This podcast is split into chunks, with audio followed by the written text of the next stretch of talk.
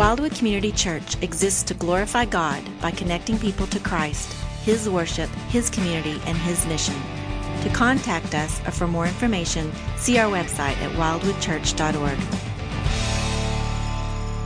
If you've been around Wildwood the last number of weeks, you know that we have been walking through the Sermon on the Mount. This sermon that Jesus preached, recorded for us in Matthew chapters 5, 6, and 7. And in this message that Jesus preached fairly early on in his public ministry, we see a summary of much of what Jesus taught at the early days of his public earthly ministry. And most recently, in our study of the Sermon on the Mount, we have seen that Jesus was teaching us about our religious life. How it is that we are to, to live out our our religious life on this earth. And specifically, we saw how Jesus wanted us to orient our religious life primarily in a vertical direction. In other words, we fast or we pray for an audience of God, not so that others would think we are more spiritual. That we, we give to the glory of God, not so that others would think that we are more spiritual. And we've seen that over the last number of weeks. Most recently, last Sunday, we looked at the topic of prayer. And we saw how Jesus taught us to pray. And specifically, he said that we are not to pray as the Pharisees pray. And the Pharisees prayed, if you remember, in a way that was very ostentatious. They would pray primarily to an audience of their peers so that their peers would think that they are more spiritual. They would stand on the street corners. They would stand in the synagogue and they would pray out loud so that others would admire them. And Jesus said, don't pray like the Pharisees. And Jesus also said, don't pray like the Gentiles. People who would just babble on repetitively, mindless phrases, thinking that somehow their length or their volume might incline God to hear their prayers. Jesus said, Don't pray like the Pharisees, don't pray like the Gentiles, but instead, Jesus says, pray like a Christian, which, which makes sense, right? As followers of Christ, we should pray as Jesus would instruct us to pray. But Jesus did not just say, pray like a Christian and leave it at that. Jesus actually gave definition and structure around what it looks like for his followers to pray. And that structure that he gave is what we know of as the Lord's Prayer. And it's found in Matthew chapter 6, verses 9 through 15. And we're going to look at that together uh, this morning here in just a moment. But before we do that, I think we ought to just thank God because Jesus gives us direction in prayer. Um, many times in our prayer life, we are frustrated or it is just more absent than we want it to be. We, we don't pray as much as we think we should. And sometimes that is because we're just not natural prayers and we need some instruction to help get us out on the prayer floor, if you will. Uh, an illustration, crude though it is, that maybe will help us understand this has to do with dancing. Now, I, I don't know about you, but when was the last time you were near a dance floor? For some of you, I can tell it's been a long time. Uh, but let's just imagine that we're at a dance floor. The last time that I was at a dance floor was around a wedding reception. That's typically where I'm at situations like that at this point in my life. But I've noticed something about gathering around a dance floor. And what I've noticed is that when you gather around a dance floor, the DJ is trying to coax people out to dance. But early on, nobody is going out to dance. The only people that are out there are the people that just can't help but bust a move, all right? Uh, or the, the, the, four and five year olds that just can't help but bounce to the, the rhythm of the beat, whatever it is. That's who's out there early. But how is it that the people who are currently on the sidelines end up on the dance floor? After going to a number of weddings and studying this, I think I have an answer to that question. The way you get the non dancers to dance is simple you play YMCA. That's how you do it. That's how you get us out there. Now, now here's why. And this is, this is, I, I, believe this, friends. I believe this. You get us out there to dance because even my grandma knows how to spell with her arms. Okay. You know, YMCA. We, we know how to do that. So because there's a moment in the dance where we know we're not going to look stupid or at least no more stupid than the person next to us, we're going to be doing the right thing. And it invites us out on the dance floor and it gives us confidence. And if that song doesn't work, We've invented new songs like the Cupid Shuffle or the Cha Cha Slide that tell us dance moves because that kind of direction gives us confidence. And I say all that, again, in a, in a, kind of a crude analogy, but the reality is there are some in the room right now that you are just natural prayers. You can't help but pray, and you could pray for hours and hours and hours. But there are many others of us who sit on the side of the prayer floor and don't know how to get out there and get started because we don't know what to say. Friends, if that's you, praise the Lord. Jesus says, This is how we are to pray. This is what it looks like to pray as a Christian. And he gives us instruction in what we know of as the Lord's Prayer. Now, what's interesting about this prayer, we're going to read it in just a moment and then unpack it. But what's interesting is we need to remember this prayer in its context. You see, just a little bit ago, we recited the Lord's Prayer together as a part of our time of prayer. And, and many of you may have grown up in an environment where you recited the Lord's Prayer every Sunday as a part of your church experience. That was the way that I grew up. Uh, I know that's the way that many of you grew up as well. But, but here's the, the challenge when you repeat a prayer over and over and over again is it's possible that we can repeat it and the words are coming out of our mouth, but we're not engaging our minds as we say it. We're mindlessly repeating certain phrases. And if that is the case, then we are no better than the Gentiles in how we pray. Jesus wants something better. So when Jesus teaches us the Lord's Prayer, it certainly is a pattern that we could repeat word for word. There's nothing wrong with that. But it also can serve as an outline to instruct us on how we might pray. And so hopefully by reading it and by looking at its meaning this morning, we will get on the same page with Christ. We will hear his instruction that we might get out on the prayer floor together. So let me read these verses for us and then we'll back up and look at a little more in depth their meaning. Matthew chapter 6, beginning in verse 9, Jesus says this Pray then like this Our Father in heaven, hallowed be your name. Your kingdom come, your will be done on earth as it is in heaven. Give us this day our daily bread and forgive us our debts as we also have forgiven our debtors. And lead us not into temptation but deliver us from evil. For if you forgive others their trespasses, your heavenly Father will also forgive you. But if you do not forgive others their trespasses, neither will your Father forgive your trespasses. And in these few verses, we have what we know of as the Lord's Prayer. Now, I want us to see a couple of things about prayer that really provide for us an outline for prayer from these verses. The first thing I want us to see is this. As we pray, we need to begin by looking up. As we pray, we need to begin by looking up. Now, this teaching that Jesus has on prayer, this Lord's Prayer, is really divided into two sets of three uh, requests, two sets of three requests each. And the first set of three requests relate primarily vertically, looking to God and, and His direction. The second half of the prayer relate more horizontally, looking around our world for our requests. But it's interesting that the prayer begins with us looking up and addressing God directly, seeking His will, seeking His kingdom, and seeking that His name would be glorified. That's where it begins. We are to begin our prayer by looking up. Here's the thing. If we're not talking to God, then we're not praying.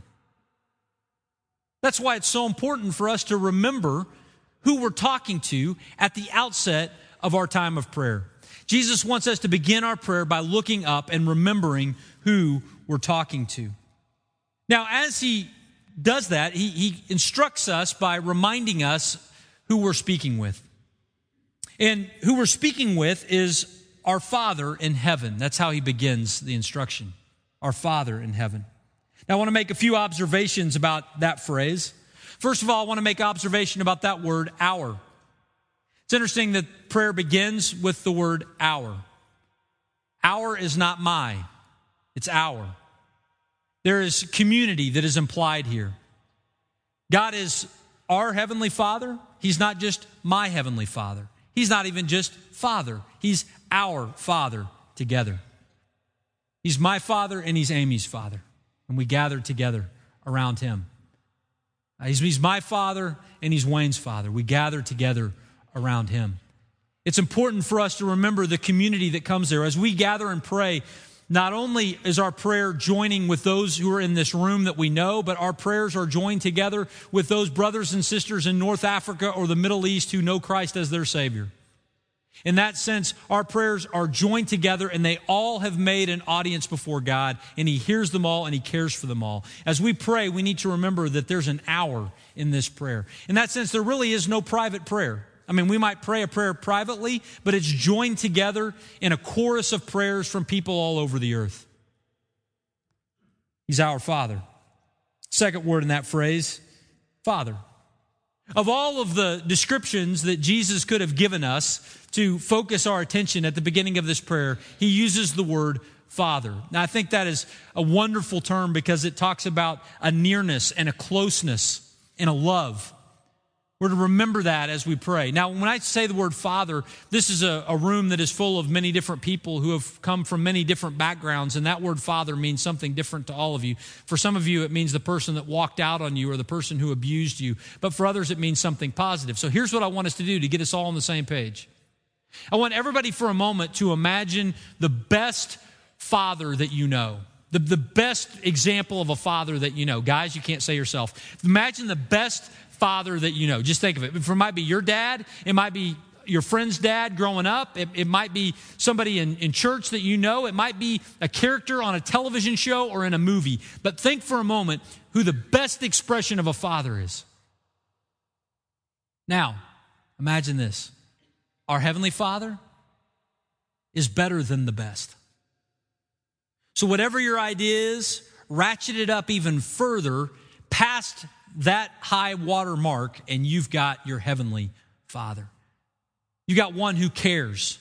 You got one who listens. You got one who comforts. You got one who, who leans in. That's who we're addressing in prayer. I, I remember uh, growing up, when, I would, when I would call home, many times uh, my mom would be the one who answered. And if I ever said, Can I talk to dad? You know what that meant? That meant something was wrong. Um, but I would want to talk to my dad in those moments because of the care. And had wonderful earthly dad. But just, just imagine this picture of our Heavenly Father. We get to go before Him, we get to, to talk to Him directly. We go to our Heavenly Father better than the best that we can imagine. Not only that, but it says our Heavenly Father who is in heaven. Now, what, what is this idea of heaven? Why does he say that? It's to remind us that even though we have this close connection to our Father, he sits enthroned over all. He has dominion over all things. He, he sits enthroned in heaven. So not only does he, is he inclined to listen to us, but he is able to do something about the things that we're mentioning. He's worthy of our adoration. He's able to answer our requests. So as we pray, Jesus wants us to begin by remembering who we're talking to, by looking up and remembering that our prayer is going to our Father in heaven. Now, after that introduction, Jesus talks in the first section of the prayer by giving three requests in the your category. Three yours. Your name, your kingdom, and your will, all with a God perspective. Three requests. The first request is for your name. It says, Hallowed be your name. Now, what is Jesus talking about when he says that? Well, he's inviting us to pray, and as we pray, to remember that God's name is holy. Our, our prayer to God is, is not something that makes God's name holy, He is holy. But as we pray, we are to remind ourselves of His holiness, of His hallowedness, of His greatness, and we are to declare that to him as we begin our prayer so that, again, we look up and we remember who we're, we're praying to. Now, you know, it's interesting. It's easy for us to forget who we're praying to. It's easy for us to forget who we're talking to. And so sometimes we need to just pause and imagine a, a scene or a setting for our time of prayer. I was thinking about just how in, in, our world in which we live, there are certain settings where we can't help but realize uh, the, the power that exists in a certain room. Uh, you know, I, I, was thinking of a quote. I got to be honest with you. I was thinking of a quote uh, earlier about how the Oval Office is the most impressive home court advantage in the world. And I remember thinking, I've heard that quote someplace. I wonder which famous president said that the Oval Office is the greatest home court advantage in all the world. So I Googled it. You know what I found? You know who the president was who said that? Michael Douglas in The American President said that. Um, but you can imagine if you were having a meeting in the Oval Office, you couldn't help but re- remember that you're talking to the President of the United States of America. I think by Jesus instructing us to begin our prayers, remembering our Heavenly Father, but also praying that His name would be hallowed, that we'll remember where we are. We're in the throne room of God, we're in the presence of greatness. And we spend some time just declaring His greatness to Him as we pray. The next thing that Jesus says after He asks us to pray for the name of God, He asks us to pray for the kingdom of God. Verse 10, the second, your, your kingdom come. Now, what's this phrase talking about? Well, it's helpful for us to remember this word kingdom and how Jesus has already used it inside of his ministry.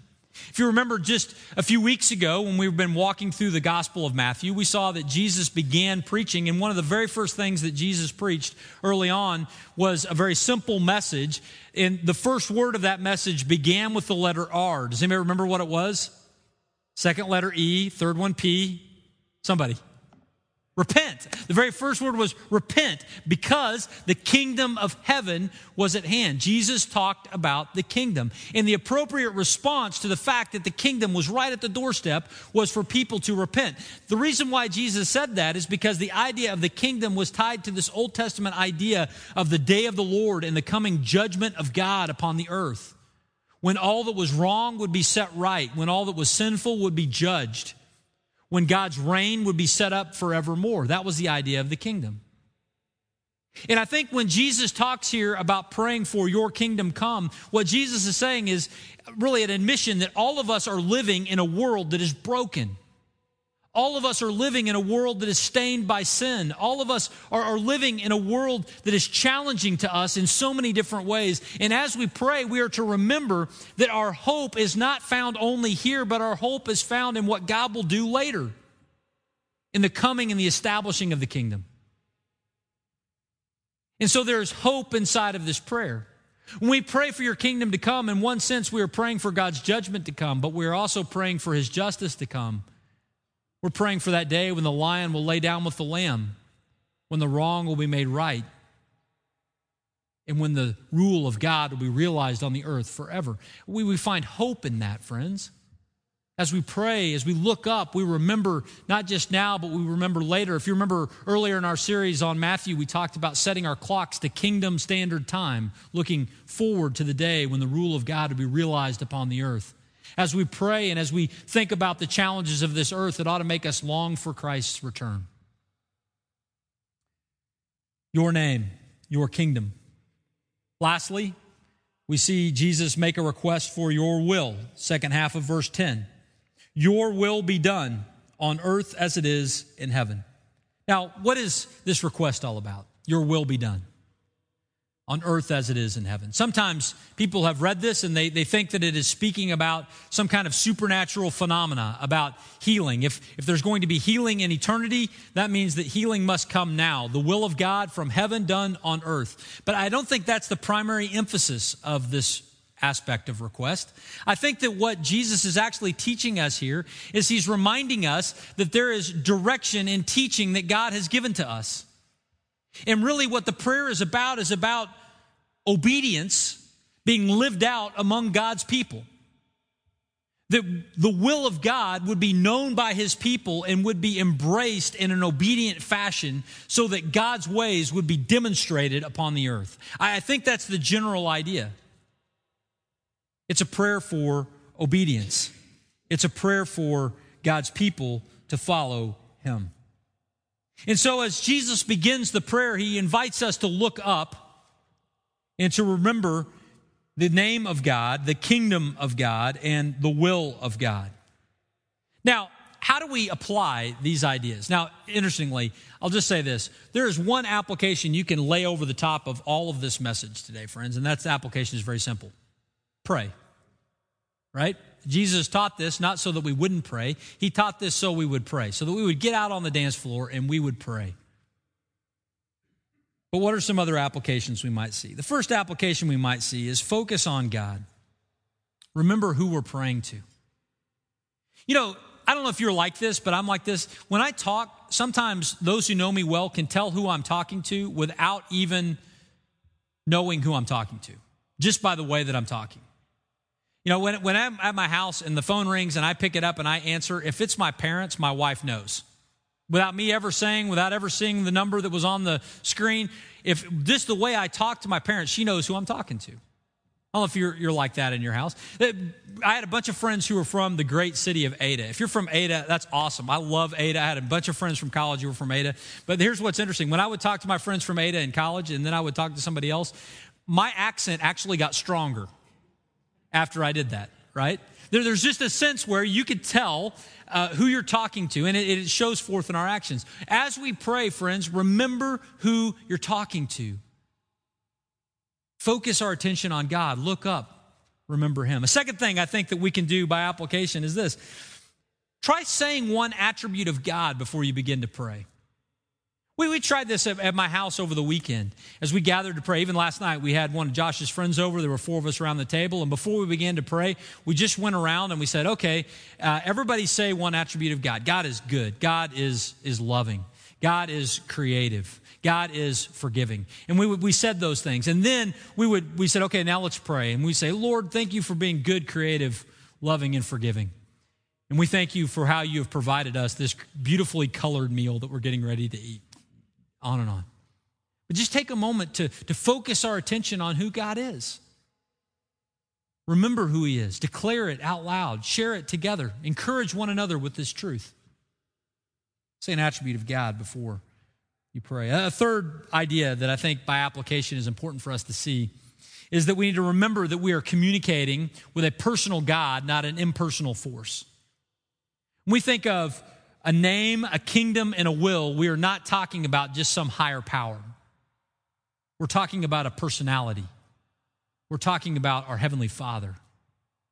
And sometimes in prayer, one of the obstacles we, we face is that we forget that we're talking to someone who can actually listen and, and respond. And so we're not inspired to communicate.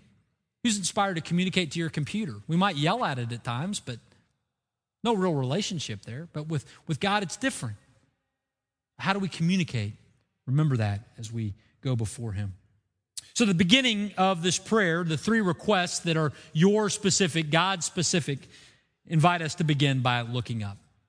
But the second half of the prayer goes like this We're to continue our prayer by looking around.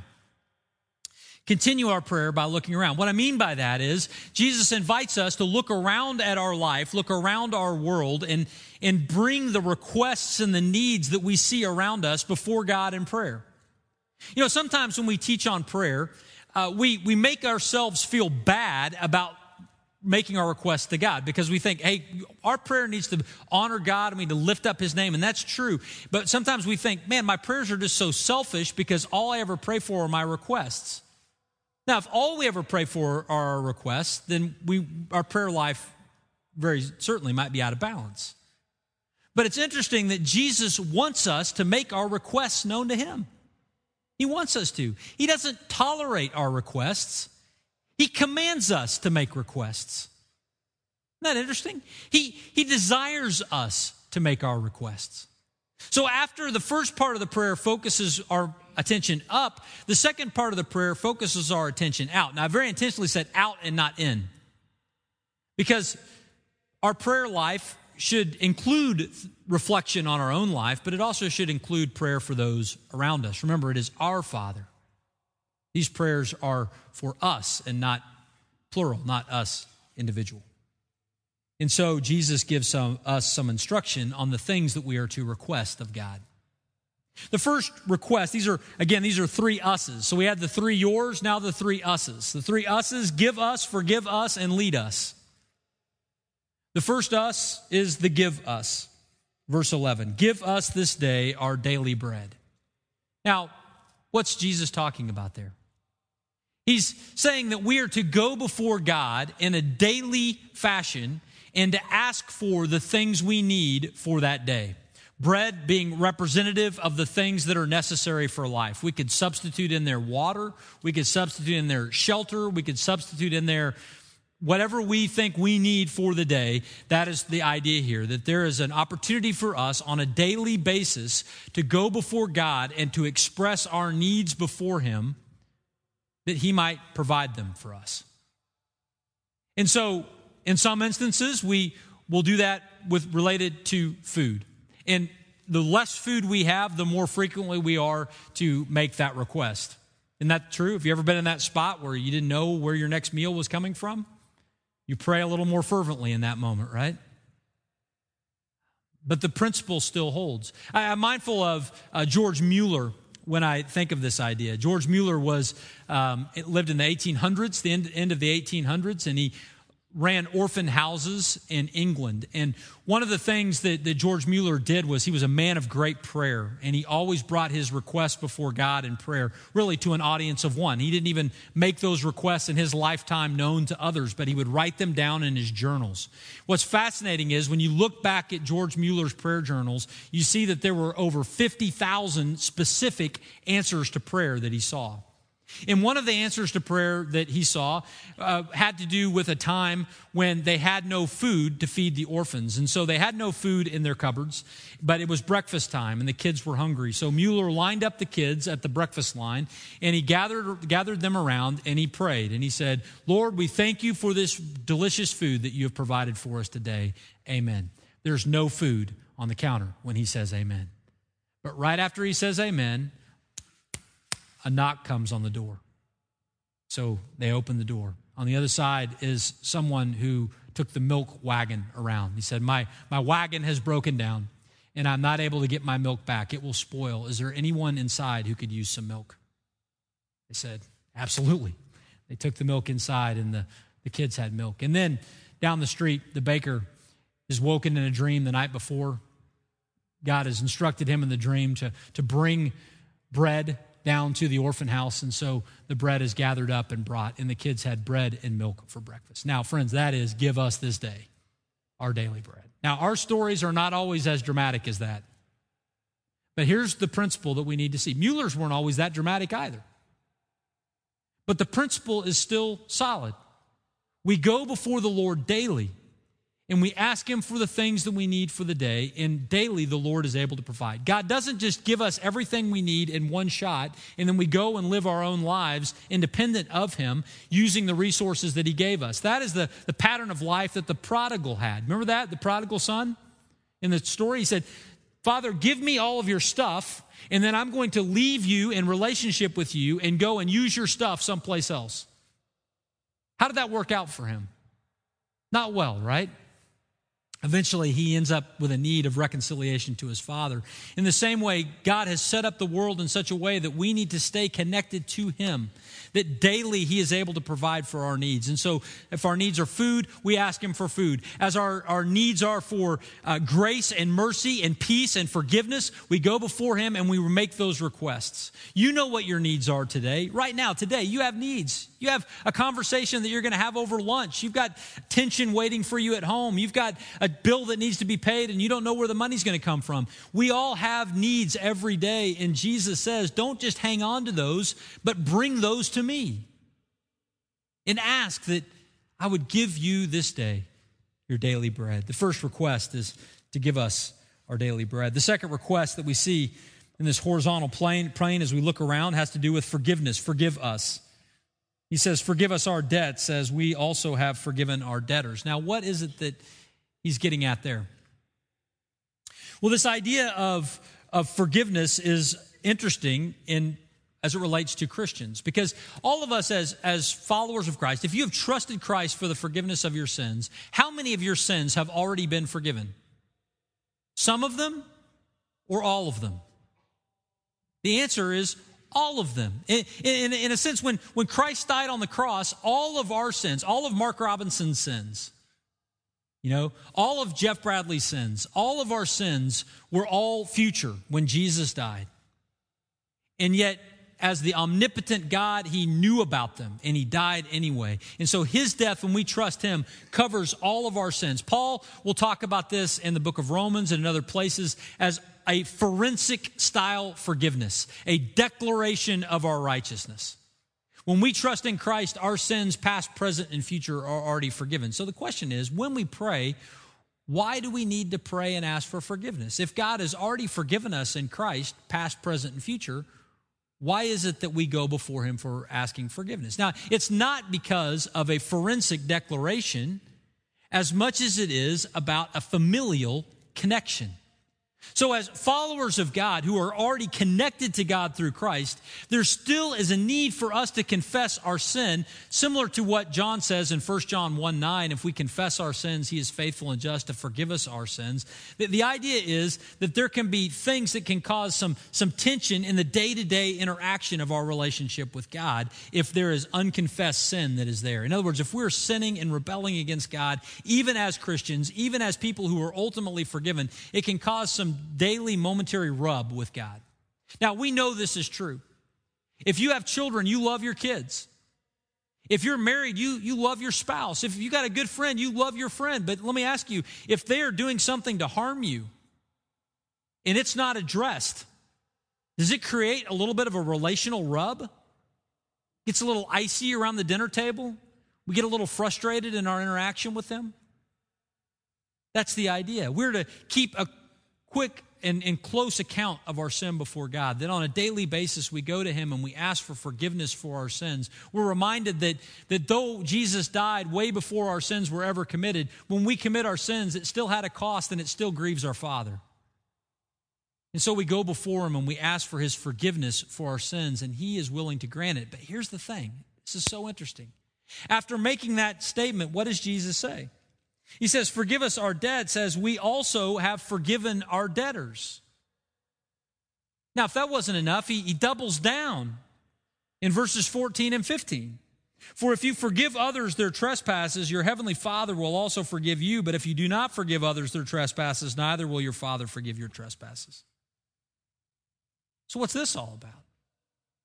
Is it saying that if we don't forgive somebody who has wronged us, that, that God will kick us out of heaven and our eternity is somehow no longer secure.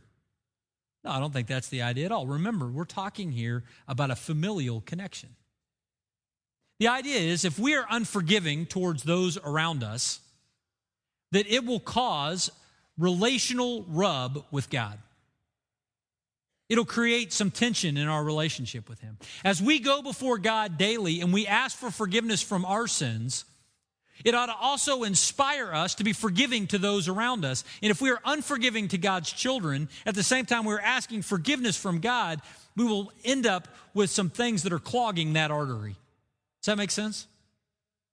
Jesus is challenging us that as we seek the regular forgiveness of God for the familial connection with our Heavenly Father, that we also are to be forgiving to others in the pattern of the way that He has forgiven us. Third request after give us, forgive us, the third request to lead us says in verse 13, lead us not into temptation, but deliver us from evil. Uh, these two things, they look like two separate things, but really, I, I think grammatically, we're talking about one request. Leading us not into temptation and delivering us from evil is, is really one idea. And without getting too far into the weeds, it's important to note in the original language, at the very end of this phrase, you look at the very end, right before the word evil, at the end of the sentence, there's that word from. It's interesting that that word from, there are different Greek words that could have been used, but the word that is used there is the word that is always used before a person and not a thing. A person and not a thing. So, a, a, good translation of this sentence would actually be, and lead us not into temptation, but deliver us from the evil one. Who is it that he's referring to? Deliver us from Satan.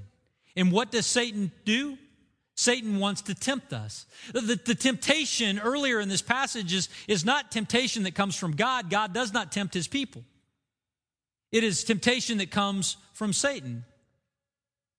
We, we are to know that there is an enemy who seeks to devour us, who seeks to lead us into sin and to tear us down.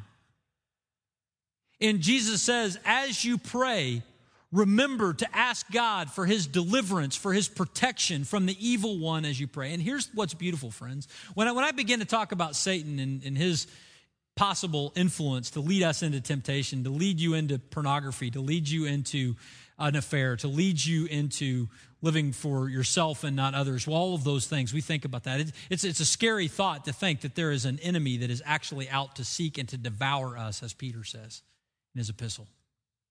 That's a scary thought, but here's what's great God's greater. It's not even a fair fight. We're talking about the God of the universe. Remember, we begin our prayer by looking up. We remember who God is, how great He is. And so when we remember our enemy, it should cause us to seek dependence upon God because Satan may be greater than us, but he's not greater than our Heavenly Father. And so as we pray, we pray for God's spiritual leadership, for His spiritual protection to guide us away from the schemes of the evil one and towards His path for our lives.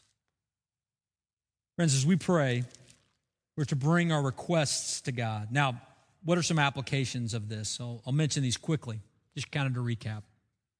One of those applications is this we are to make our requests known to God. Are you making your requests known to God?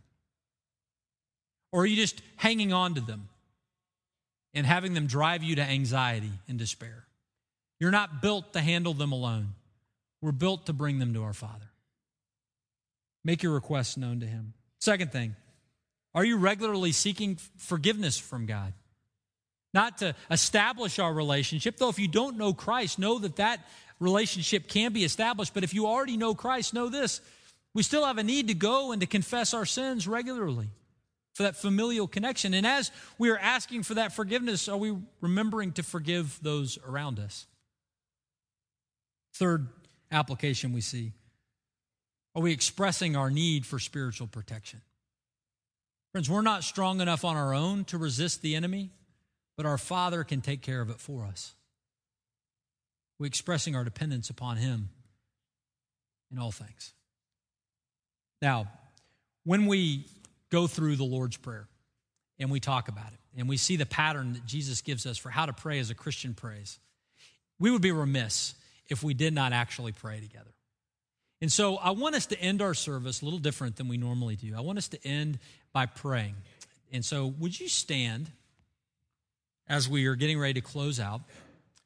Um, just to standing up, friends, is not because we have to stand when we pray. Sometimes you kneel, sometimes you sit, sometimes uh, you stand. But, but standing right now is just to get us all on the same page. We're, we're all engaged right now, okay? So, I'm going to walk us through the outline that Jesus had. And as I do, I want you to just spend a few moments silently praying according to this pattern. Okay? This may be the first prayer that you've ever prayed. This, this could be the you know 10,000th prayer of this month. But, but let's just take a few moments and pray uh, together. So at first, as we, as we bow and as we pray, I want you just to, to think about an attribute of God it could be just our Father, but it, it could also be something about His character, uh, His, his power, His, his love, His, his grace, whatever it is, and, and express that reality to Him.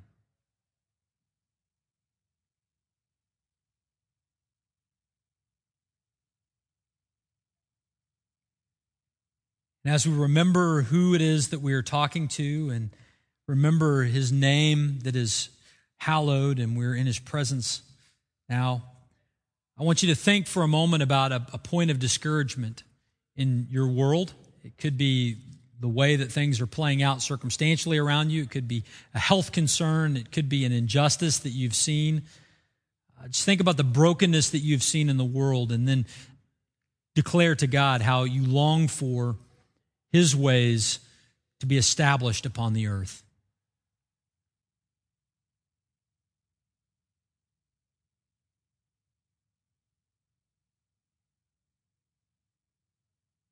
Father, we pray for your kingdom to come. And also, I want you to think for a moment about some of the declarations that Jesus has given to us that we are called to obey. And I want you to think about some of the, the challenges that you see in obeying God's word in your own life as well as in the life of those around you. And I want you to spend just a moment praying for God's will to be done on earth as it is in heaven.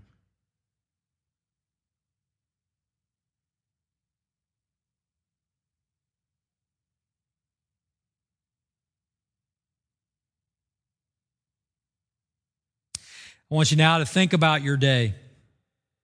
The day ahead of you includes many needs, no doubt. I want you to think about your needs for today, at least one specific need. Think about that.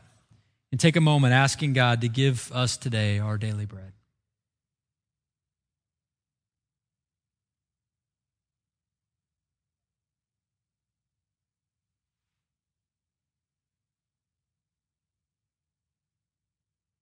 And now I want you to think about sin in your life, things that you have done in the last day or, or week that have fallen short of God's perfect standard. And I want you to take a moment and ask Him for forgiveness.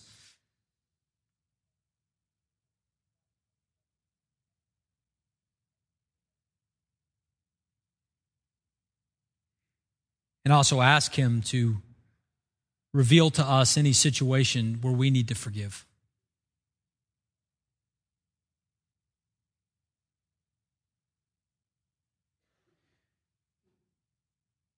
And finally, I want you to think about situations and areas of your life where you're trying to go it alone, but you need God's leading and protecting from the schemes of the evil one. And I want you to pray for and ask God for his leadership and his protection.